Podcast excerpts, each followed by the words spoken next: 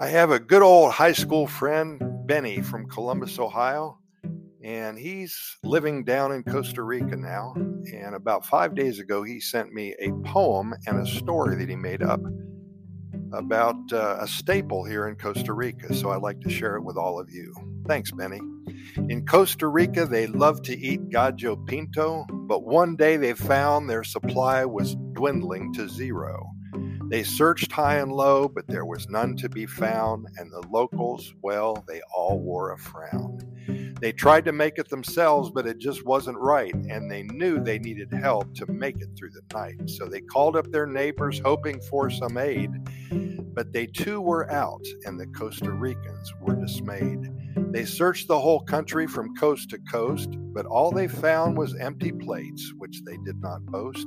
The situation was dire, and they knew they had to act fast, so they came up with a plan, one that would last.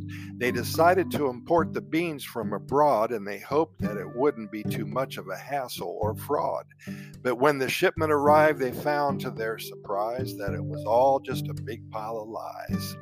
The beans were no good and the rice was all wrong, and the Costa Ricans knew that they couldn't just get along, so they went back to the drawing board and they did it just right, and they finally had their gallo pinto and it was out of sight. Now they can all eat it whenever they please, and they're all happy and content, just like you need to be. Once upon a time, in a small village in Costa Rica, there was a group of people who loved to eat gallo pinto. They would cook it every day for breakfast, lunch, and dinner, and even snacks. But one day they ran out of rice and only had corn left in the pantry. They were worried they, they wouldn't be able to make their beloved dish. And that's when the village wise man had an idea. He suggested that they start mixing the corn with the rice to make their gallo pinto, and the villagers were skeptical at first, but they decided to give it a try.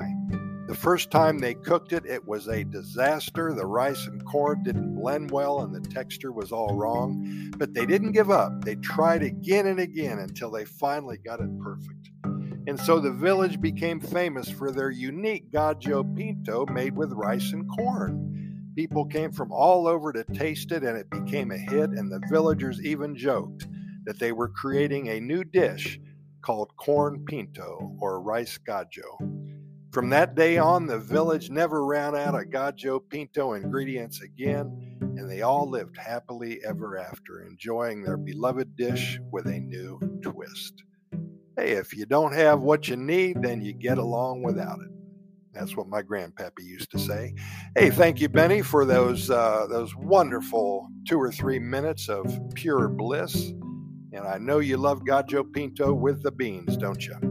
Hey, thanks for listening, everybody. We really appreciate it. One more thing if you have a story or a poem, even if it's a story that is not true, just are so excited about Costa Rica that you just wanted to write some gibberish, we are here for you. Send it to Costa Rica Good News at gmail.com. That's Costa Rica Good News at gmail.com, just like Benny did, and we're going to share it with our over 408,000 readers and listeners. Thanks for listening. We really appreciate it. And we're going to see you tomorrow, same time. We hope you're here with us.